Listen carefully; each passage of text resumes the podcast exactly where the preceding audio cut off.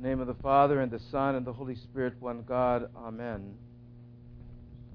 It's always a difficult reading to hear the account of our Lord being uh, crucified. How could that have been? Still somewhat of a mystery.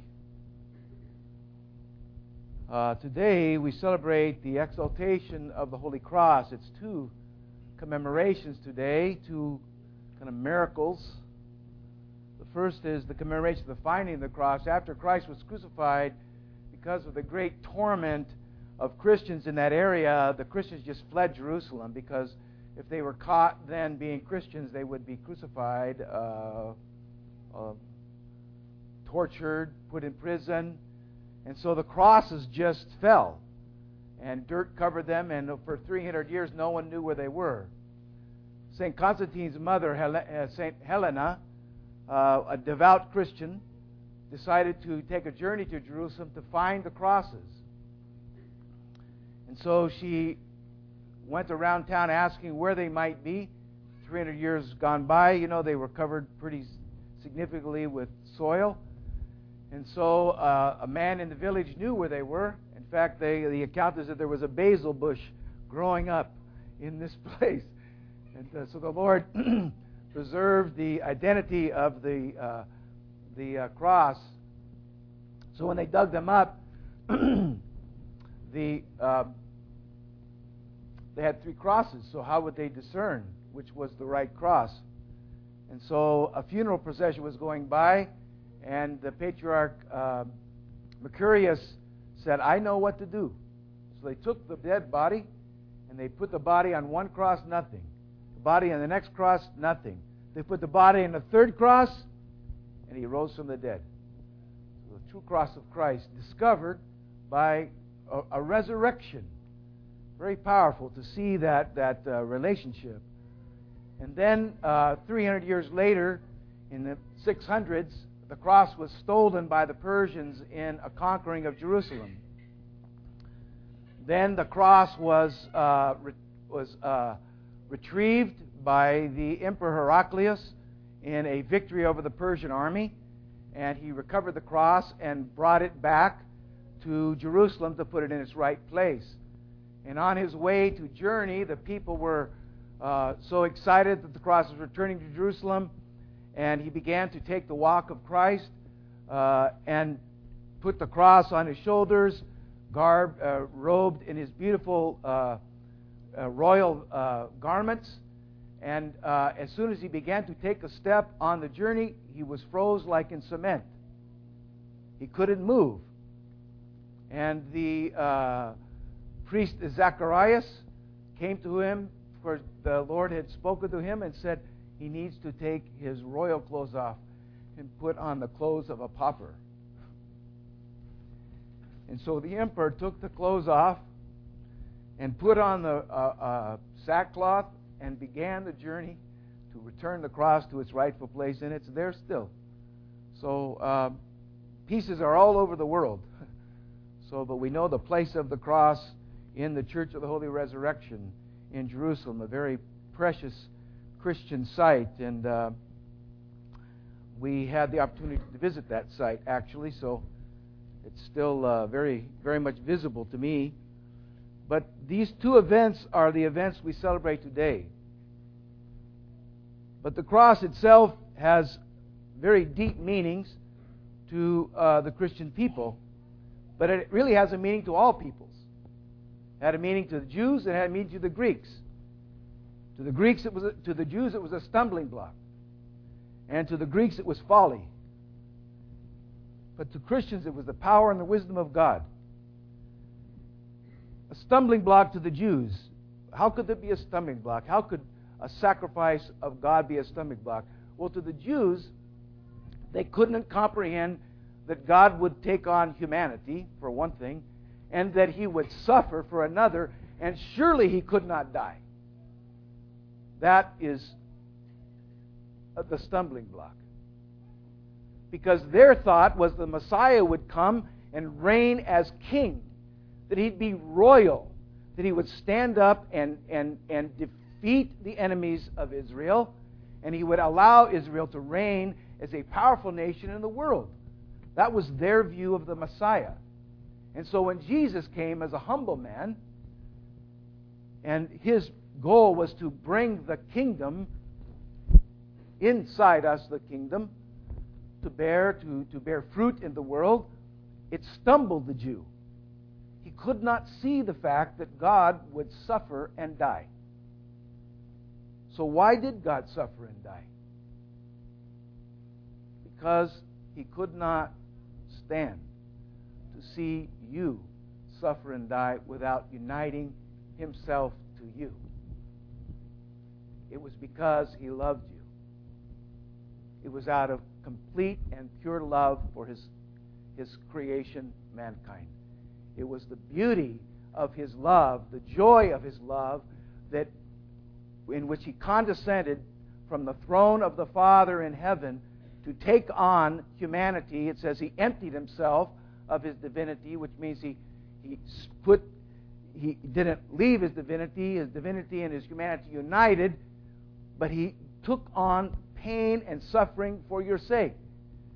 As Father Thomas would say, he suffered the worst death that anybody could suffer. He suffered more than anyone could suffer so that he could take on your suffering and your pain.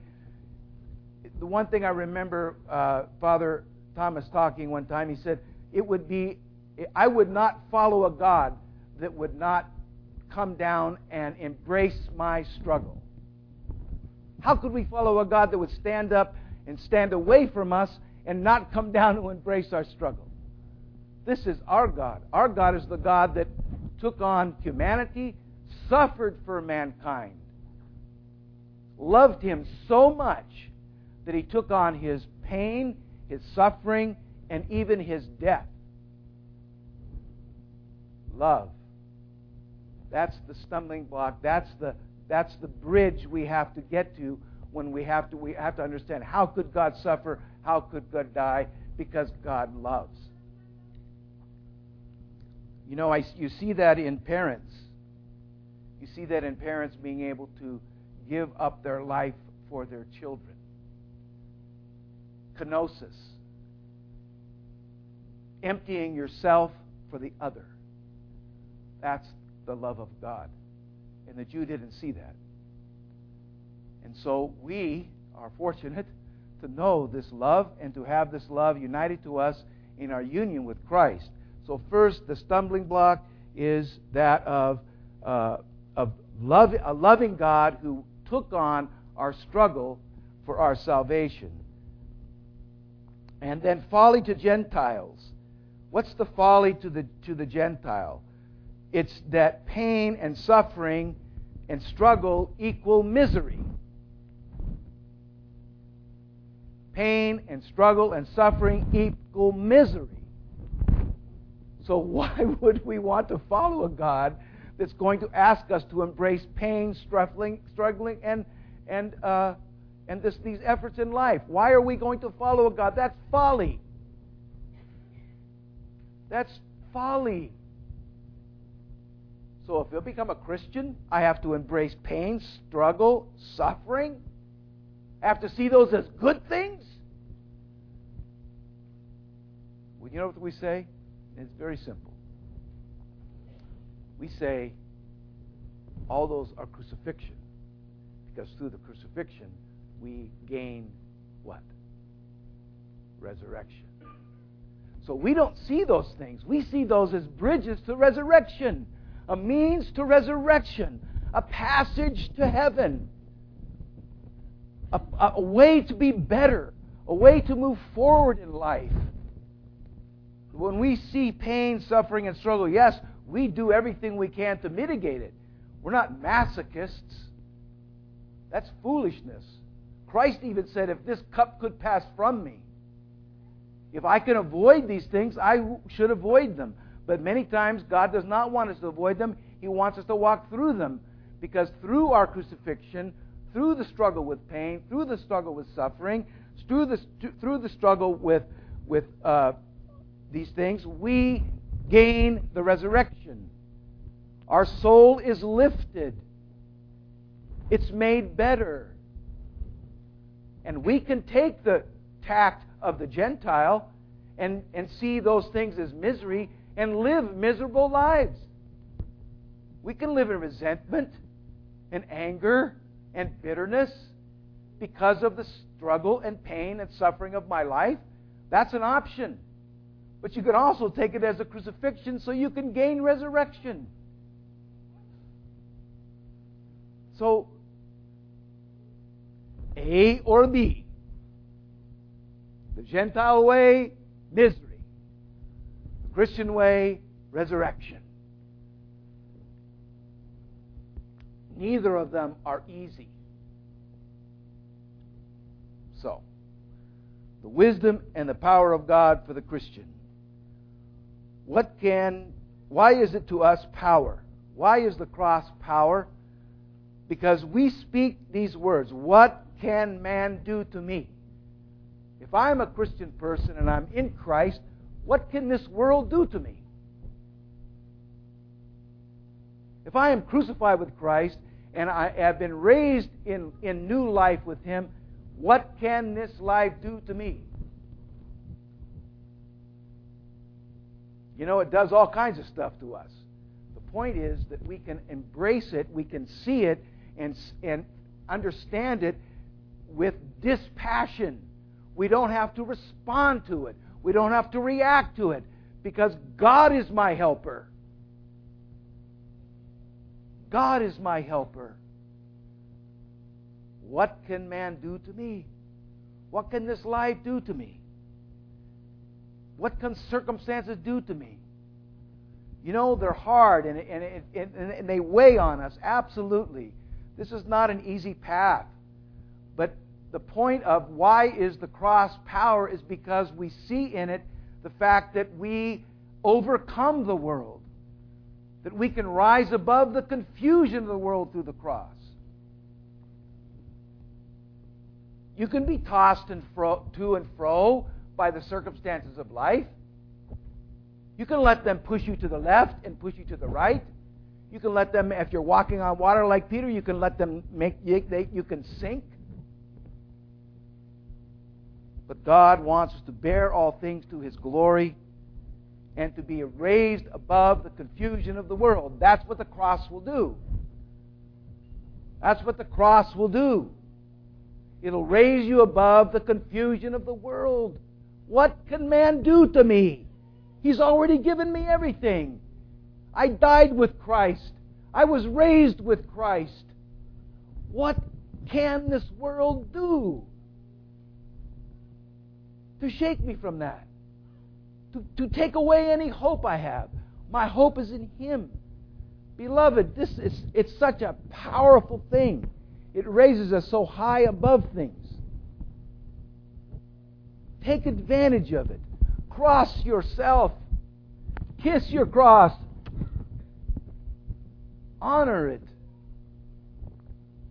It will raise you above this world. And then wisdom. Why is it wisdom? It's power and wisdom. It's because this life is full of pain. How many have experienced pain in this life? Okay, I'm going to wait for everybody to get your hands up, please. Please. Even the little guys. John Ronan, you got your hand up. Thank you.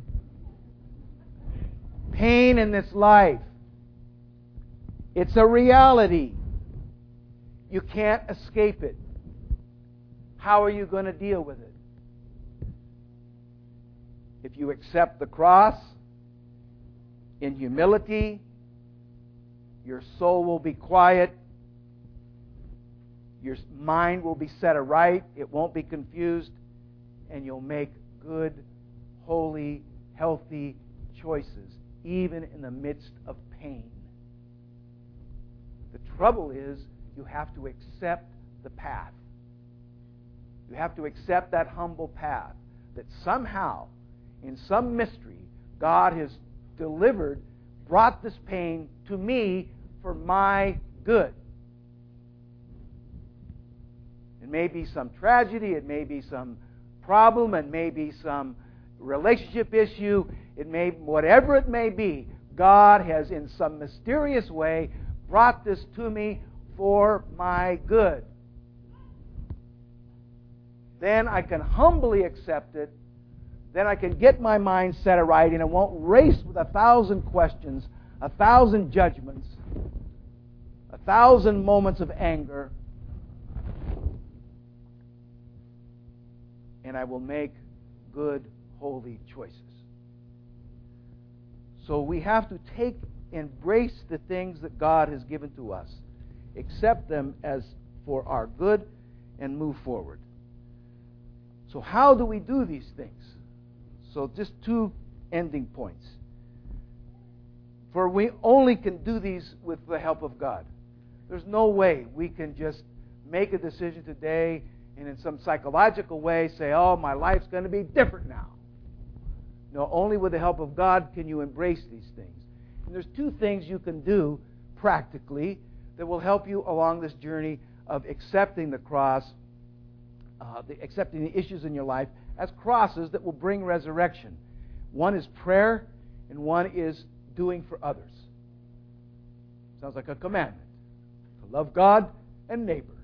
Okay? So we do these things. There, there can be great benefit for this. So, first, prayer.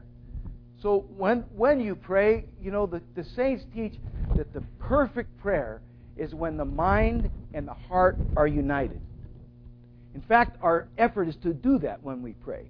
You know, when you're in pain, your mind is already in your heart. Think about it. When you're hurting for something in your life or for somebody else, you're thinking about it all the time. Your heart is broken and your mind is there. Guess what? It's the perfect time to pray. To answer the phone. It's the perfect time to pray. That better be the Holy Spirit. That's all I got to say. Perfect time to pray. When you're in pain, you pray. Pain equals prayer. Praying equals prayer. If pain it gets into your mind without prayer, it'll it'll destroy you. It'll destroy you. Oh, I hate that person, and you know, what am I going to do next time I see them? You go a thousand miles with your mind, but when that pain comes and you can unite it, to your, your heart is united, and you pray, all of life changes. All of life changes. I want to share a little story that I've shared before the power of prayer, uh, even in the midst of pain. There was an, uh, a Russian priest who uh, had a problem with alcohol. And so much so that it was very apparent to his people. And they went to the bishop and said, Our priest is a, a drinker, he's an alcoholic, and he comes even to the services uh, intoxicated. We need, you need to do something. So he went to the bishop went to the priest, and the priest admitted, Yes, I struggle with this, and I tried all my life to get over and I just continue to stumble. Forgive me, and I know my people, it stumbles them, and it's best for me not to be their priest. I know that's not good for them. And so he humbly uh, took uh, himself out of the priesthood with the bishop's blessing.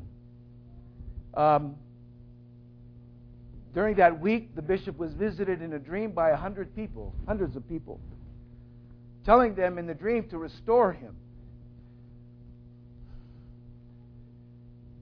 And so the bishop said, Well, it's kind of a sad, you know, a dream. You know, you push these things away. The Orthodox thing is the first dream you just push away. It doesn't mean anything because we can be pushed to and fro by dreams. So the next night, the same people show up in the dream and say you have to restore him. Next night, the same thing. So he calls the priest in and says, I have hundreds of people coming to me in a dream telling me to, uh, to restore you. He says, Well, I know who those people are. He said, they're, they're, they're, they're the departed souls I pray for every day. He says, I know my people struggle with me. And so my prayer for them is not as effective. So I go to the cemetery every day and I pray for the departed. And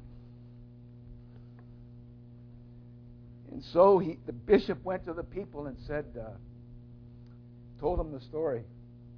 And they said, We'll endure him. The power of prayer in pain. That's so powerful. The pain of a priest who couldn't shepherd like he knew he should, and he only had one place he could pray effectively, pray effectively, departed. So know, beloved, when you have pain and you pray, it's so powerful. And finally, uh, this last to do for the other.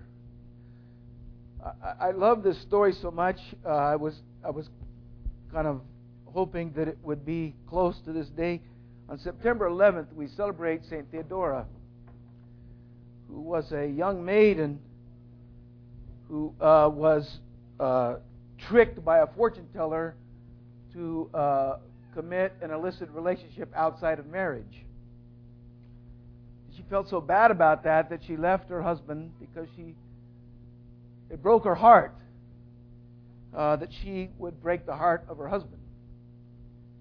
And so she cut her hair and masqueraded as a young man and joined a monastery. And so, um, in that, she began to exceed all others in her uh, spiritual efforts uh, but maintained being unknown, known as Theodore in the monastery, not Theodora. And then uh, a young lady showed up at the doorstep and accused Theodora of impregnating her and uh, giving birth to this child. Theodora had a pretty easy uh, excuse here, but she didn't use it. She took the child and left the monastery and raised it for the other. For the other. And then came back, the, the, the, the monk, the abbot of the monastery, was told in a, in a vision by the angels what had happened, and so he went and got her and brought her back to the monastery where she reposed. And then her husband came back to the monastery to, to see her, and he stayed in her cell until he reposed. So what a joyful thing to see this effort, beloved, of when we find pain in life and doing for the other, what blessing it can be. So we see pain not in, uh, in, in a, a misery way, we see it in a way of opportunity. An opportunity to pray, to, to solidify the, our, my life with Christ, and a means by which I can do for the other. Do for the other.